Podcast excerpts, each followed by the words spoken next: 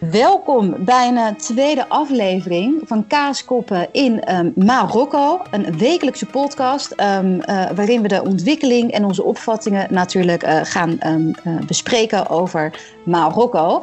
Mijn naam is Willemijn de Koning en ik heb jarenlang in Marokko gestudeerd, Arabisch en gewerkt als correspondent. ik zat voornamelijk in Rabat, ook al heb ik ook in de rest van het land veel gereisd. maar mijn mede-Marokko-kenner Marco Kranenburg die zat voornamelijk voor zaken in het oosten. Hallo Marco. Assalamu alaikum. Wa alaikum salam, de best. Ewa, ewa, de best, alhamdulillah, wa antiya. Koosje ja, Met mij gaat het ook goed. Koosje dank je. Ah, Handy met het maar voor is daar. Ik was daar om te kijken, de jaren 94, 95. Eh, ja, hoe, hoe Marokko eruit zou zien. Want we hadden toen in die jaren negentig al best wel negatieve beeldvorming over Marokko. En ik dacht, goh, ik ga naar Marokko toe dus om te kijken, wat kom ik daar tegen? Dus ik heb eigenlijk gewoon een sprong in de diepe gemaakt. Van, ga ik overleven in Marokko? En zo begon het avontuur. Ja, dat hebben we gemeen. Uh, we leven nog, dat hebben we ook gemeen. Ja, we leven nog. We zijn wel behoorlijk wat uh, lessen uh, rijker naar dat land. daar leer je nogal wat, wat van.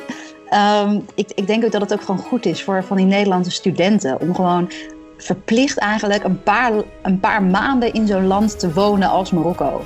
Want? Nou, dan weet je hoe goed wij het hebben in Nederland. Oké, okay. maar dan kunnen ze toch gewoon gelijk naar de Sahara sturen? Ja, daar moet je niet overdrijven. Hè? Um, sommige mensen kunnen dat niet aan. Uh, vooral jongeren niet. Um, maar goed, oh, nee? zijn dus... Nee, nee, nee. Ja, nee. nee dat zijn we te laat eh, nog, hè? Dat is de groep die daar het meeste moeite mee heeft met de coronamaatregelen. Dus die mogen nu opeens wel gaan sporten. Hij vergat even dat singles het ook moeilijk hebben. Hij is de enige Nederlander die, dat, uh, die het er prima afgaat. Maar goed, um, dat zien we nu weer, hè? Want wij hier mogen dus kinderen weer naar de basisschool. Uh, wij mogen nog buiten lopen. Maar in Marokko zijn de coronamaatregelen dus verlengd. En het is een totale lockdown. Dat betekent dat maar één persoon per gezin naar buiten mag. Alleen maar voor medicijnen of boodschappen.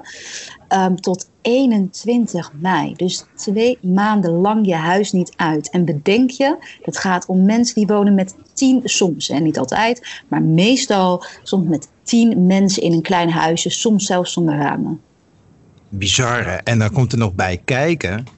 En ook voor onze luisteraars die uh, aan de Ramadan uh, meedoen. Ramadan Mubarak, want vandaag is ook het vasten begonnen. Zeker. En dat maakt het natuurlijk uh, um, extra lastig. Want um, hè, misschien is het in het oosten geheel anders. Maar in het westen van Marokko, um, dan was de Ramadan ook echt een feestje waar, waarbij shoppen een feestje was, waarbij naar buiten gegaan werd. Dus je zag rond vijf, zes uur Uh, net voordat ze mochten gaan eten, uh, gingen ze met z'n allen naar buiten en shoppen en uh, dan thuis koken. En dan konden ze eten en dan was het even uitbuiken. En dan rond negenen weer met z'n allen naar buiten en dan was het één groot feest. Ja, en dat kan natuurlijk nu niet. Verschrikkelijk. Ik heb het ja, in het oosten net zo. Ik vind het, ja, ik heb natuurlijk een paar keer de Ramadan daar uh, meegemaakt. En wat jij zegt, dan zie je een gegeven moment tegen Maghreb aan. Uh, voor degene die Maghreb, uh, oh, laat, ja, hoe zeg je dat Maghreb? Het avondgebed. Ja, het moment dat er wordt gebroken, dat men weer mag eten, dat is het mooiste moment. Ja, absoluut. Alles komt tot leven, alles komt tot gang. Ja, en nu zijn er niet alleen zorgen over um, het missen van het feest, maar vooral ook over verloes, de centen. Vloes? Uh, mensen, ah, ja. is die. Ik heb helemaal geen vloes. mensen zitten binnen, kunnen dus ook niet werken. En ik vind het wel heel mooi hoe een vriendin van mij in Marokko dat zei. Zij is redelijk bevoorrecht. Zij heeft ouders die uh, wat geld hebben. En uh, de vader kan nog werken van het huis. Ze zei, ik red me wel. Ik, ik, tuurlijk mis ik mijn vrienden en, en de bibliotheek en school enzovoort. Maar ik mag niet klagen, want um, ik denk dan aan de Marokkanen die afhankelijk zijn van hun koopwaarverkopen op straat, van bedelen op straat, uh, van hun inkomsten mm. van hun restaurant. En daar hebben ze geen thuis bezorgd. Hè? Um, dus, dus diegenen die een restaurant hebben, die krijgen nu helemaal bijna niks meer binnen.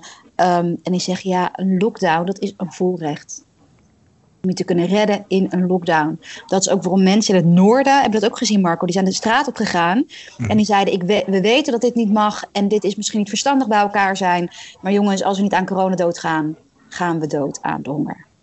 Juist, dat heb ik, ja, bizar. Ja, dus ik was wel heel blij om te horen dat uh, in elk geval de hogere machten in Marokko dit probleem in elk geval op het netvlies hadden. Um, de, de, koning was daar het snelste in. Die gooide er in één keer bijna een miljoen euro um, tegenaan. Om vooral de gezondheidszorg uh, te verbeteren. Want ja, op een gegeven moment moeten die mensen de lockdown uit. En ja, wat dan? Uh, zij blijven binnen, maar corona niet natuurlijk. Dus er gaan mensen ziek worden helaas. Um, maar Willemijn, eventjes ja. voor, voor, voor de luisteraars. Ik bedoel, die nog nooit in Marokko zijn gegaan. Het noorden en gezondheidszorg. Wat mogen zij er, erbij voorstellen? Ligt eraan, want in het noorden heb je ook een academisch ziekenhuis. En Woesda, die academische ziekenhuizen ja. zijn, zijn best oké. Okay. Uh, het personeel wordt over het algemeen in Marokko goed opgeleid. Het probleem is vooral het ziekenhuis zelf. Dat zijn vier betonnen uh, muren uh, met uh, weinig apparatuur en weinig personeel. ze hebben echt de helft aan um, bedden van wat wij hier in Nederland hebben voor hun bewoners um, paraat. En niet genoeg um, personeel voor elke bewoner. Verschrikkelijk dus. Um, maar ja, daarnaast, uh, ziek of niet, eerste levensbehoefte is toch eten. En dat moet je toch kunnen betalen. Um, dus ik ben in elk geval blij dat uh, ook banken, politici, rijke mensen allemaal met miljoenen gingen strooien. Die hebben zo'n 100 miljoen nog extra opgehaald. Um, allemaal voor die extra gezondheidszorg, maar ook voor het behoud van banen en de sociale gevolgen van deze crisis. En dat vind ik heel mooi dat ze dat meteen doorhebben. Want toen ik er woonde, um, was er nog wel eens gebrek bij hun aan het uh, vooruitzicht van um, zulke uh, perspectieven. Dus die hebben ze nu um, wel. En waar ik ook heel, heel verbaasd over was. Europa heeft er ook gewoon nog 450 miljoen tegen aangegooid. Kassa. Had je dat? Ja. Kassa. Waarom denk jij? Helles. Ah, maar Keens Helles. Er is geen waarom. Maar ja, nee, ja, weet je, dat zijn weer aannames. Maar ik bedoel, hé, hey, Marokko, dat is natuurlijk wel een land wat naast Europa ligt. Dus, en dat heb ik natuurlijk van de jaren negentig zo sterk van de jongeren meegekregen, om je even een beeld te geven dat als er een boot uit Europa kwam, dat er tijdens de zomer hele mooie auto's vanaf reden en mensen goed gekleed waren. En dat ik hun hoorde zeggen, ze zijn geslaagd. Oftewel, er zijn ja. mensen met niks naar Europa toegegaan en kijken eens hoe ze terugkomen. Wat een vertekend beeld. En ik bedoel, dat zien niet alleen de Marokkanen, want ik bedoel, we zien Nigerianen, Senegalezen. Ik bedoel, in Oost-Marokko lopen ze letterlijk vanuit Figik Bouarfa, dat is ongeveer uh, pakweg 450 kilometer uit mijn hoofd, lopend gaan ze naar Wisda toe. En dan is de volgende stap naar, uh, naar, naar de kust. Dus ja, dat is de sprong naar buiten toe. Doe je dat? Ik, ik denk, maar het is natuurlijk allemaal speculatie, dat Europa ook gewoon heel graag vriendjes wil blijven um, met Marokko. Want Marokko heeft natuurlijk inderdaad wel de macht in handen als het gaat om uh, de vluchtelingencrisis. Uh, maar dat ze dat nu ook bij corona blijven ondersteunen. Ja, misschien heeft dat te maken met al die Europese uh, Marokkanen die vastzitten in Marokko, niet naar buiten kunnen. En dat Europa denkt, nou, als we daar 450 miljoen tegenaan gooien, kunnen ze daar in elk geval een vliegtuigje ah, nee, ja. van betalen voor de Europeanen. Want nu is ook het eerste vliegtuig met Nederlanders um, uh, in elk geval opgezet, eindelijk, na wekenlang uh, diplomatiek gesteggel. Ja, of is dat niet de koning geweest, uh, Willem-Alexander, die gewoon eventjes aan de, de, rode telefoon heeft gebeld? En, nou, met, ik, kan, ik, kan, me niet voorstellen dat zijn Arabisch zo goed is. Um, maar goed, misschien heeft hij wel ingesprongen, want Stef Blok die kan niks goed meer doen. Nee, maar onze koning spreekt Frans, die spreekt Engels en die spreekt Duits. Nou ja, het, het zou wel aanzien uh, uh, kweken. Dus misschien hebben Mohammed en Willem uh, het samen wel even bekokstoofd. Ja, dat kan. Dat kan. Ik, ik, ik hoop het. Anouk zit er nog wel. Ja, Anouk zit er nog wel. Uh, waarom weet ik ook niet helemaal. Die heeft in het begin aangegeven dat ze twijfelde om naar huis terug te gaan. Ik begreep die twijfel ook niet zo helemaal. En nu zit ze daar helemaal vast. Um, kijk, voor haar zal het vast allemaal wel meevallen uh, als het gaat om uh, het verloes. want dat is toch waar, waar we het nu um, deze week over gaan hebben. Het geld. kijk, zij heeft natuurlijk wat, wat op de bank staan. het is natuurlijk voornamelijk een, een, een groot probleem voor Nederlanders die in Marokko vastzitten zo lang dat hun baas hier in Nederland zeggen: hé, luister, als je niet heel snel terugkomt, uh, kan ik je niet je baan nog. Uh, kan, je, kan, kan je baan niet behouden. Um, en natuurlijk zijn er ook schijnende um, gevallen. Hè, bijvoorbeeld vrouwen die zwanger zijn of medicatie nodig hebben. Um, ja, ik las van een oude vrouw, de medicijnen zijn op. En Ja, de medicijnen precies. waren niet in Marokko te verkrijgen. Ik hoop wel voor ze eh, dat ze in het eh, eerste vliegtuig zitten. En dat het toestel zou gevuld eh, worden met dergelijke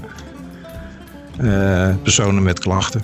Ja, precies. Dat gaf Marokko aan dat ze eigenlijk alleen maar mee wilden werken aan de schrijnende gevallen. Maar ja, goed, wat is precies schrijnend? Je baan verliezen of niet? Eh, bijna niemand heeft nu nog een baan meer in Marokko, lijkt het wel. Dus ja, als je daarmee gaat vergelijken, is niks schrijnend. Dus ja, goed, dat, dat moeten we allemaal maar overlaten aan onze Stef Blok en hun eh, Borita, die dat moeten eh, gaan Stef Blok. Stef Blok, die heeft klappen gehad van de Marokkaanse minister van Buitenlandse Zaken. Klets. Zo, bam, ja. Bam. Je discrimineert.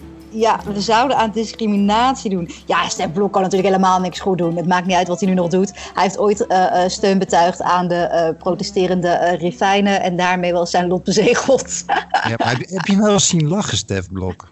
Nee, maar heb jij Borita wel eens zien lachen? De Nee. Marokkaanse Stef Blok? Nee, joh. het, het lijkt wel alsof je bij een sollicitatiegesprek voor eh, het minister van Buitenlandse Zaken... dat er dan wordt gevraagd, een lach is. En als je dan niet kan lachen, dan, dan ben je door, zeg maar. Ja. Nee, maar ik, ik, ik vind het vooral ehm, heel schrijnend. Laten we even heel eerlijk met elkaar zijn. Het is schrijnend voor Nederlanders die vastzitten in Marokko. Maar de Marokkanen hebben het voornamelijk toch wel echt heel zwaar hoor. Ik sprak laatst eh, eh, een vriend, taxichauffeur, kan nu natuurlijk niet werken.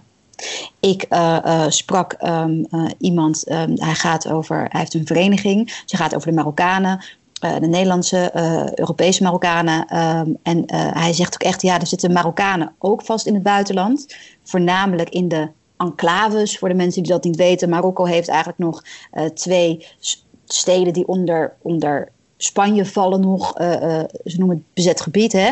Daar zit bijvoorbeeld ook de burgemeester eh, van Nader vast. Ja, die kan daar ook niet werken. Ehm, en dan zijn er natuurlijk gewoon de Marokkanen ehm, die in Marokko zitten, niet naar buiten kunnen en heel vaak ook niet kunnen werken. Of half kunnen werken, die proberen dat online te doen, maar de internetconnectie is daar helemaal niet zo goed.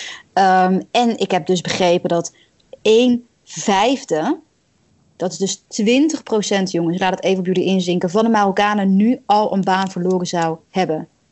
Dat Van de werkende veel. Marokkanen. Van de werkende Marokkanen. En dat zijn er niet eens, dat zijn er niet zoveel als in Nederland. Ehm, dus dat is echt heel veel. Ehm, dus het is, het is echt wel schrijnend. Ik ben in elk geval eh, eh, enorm blij ehm, dat ehm, de, de, de elite, de koning, de politici, de banken zoveel geld bij elkaar hebben gespaard. En dat dat, hè, wat ik nu heb begrepen, dat het echt heeft gezorgd voor een goede regeling voor die mensen die nu zonder baan zitten. Hè, wa- waar we het eerder al heel even kort over hebben gehad. Het, het zit als volgt in elkaar, die, die regeling nu. Of je hebt een Ramit-kaart. Dat is een soort kaart dat zegt dat je arm bent. eh, waarmee je gratis gezondheidszorg kan krijgen. Ehm, en dan had je dus waarschijnlijk eerst ook niet echt al een baan. Dan krijg je rond de 100 euro. Ligt er een beetje aan of je gezin groter is of niet. Rond de 100 euro. Als je geregistreerd bent als een contracthebbende, dan kun je 200 euro krijgen. Dan heb ik dus begrepen dat er nog een hele grote groep buiten de boot valt. Bijvoorbeeld restauranthouders. Die hebben geen Ramit-kaart, want die waren niet arm. Ehm, of eh degene die ehm, eh, onofficieel werk hadden, hè, die hadden misschien ook geen Ramit-kaart, want die waren niet arm. Maar ja, die staan ook niet geregistreerd als het hebben van een contract. Dus die komen ook niet in aanmerking voor de 200 eh, euro. Maar toen kwam er een nieuwe regeling, toch? Deze week ingegaan. Vertel.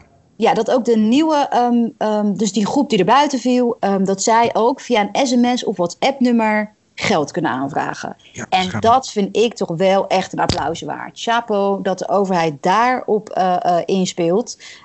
En zij in elk geval een kans geven. Hey, ze zijn nog sneller dan, eh, dan met de regelingen hier.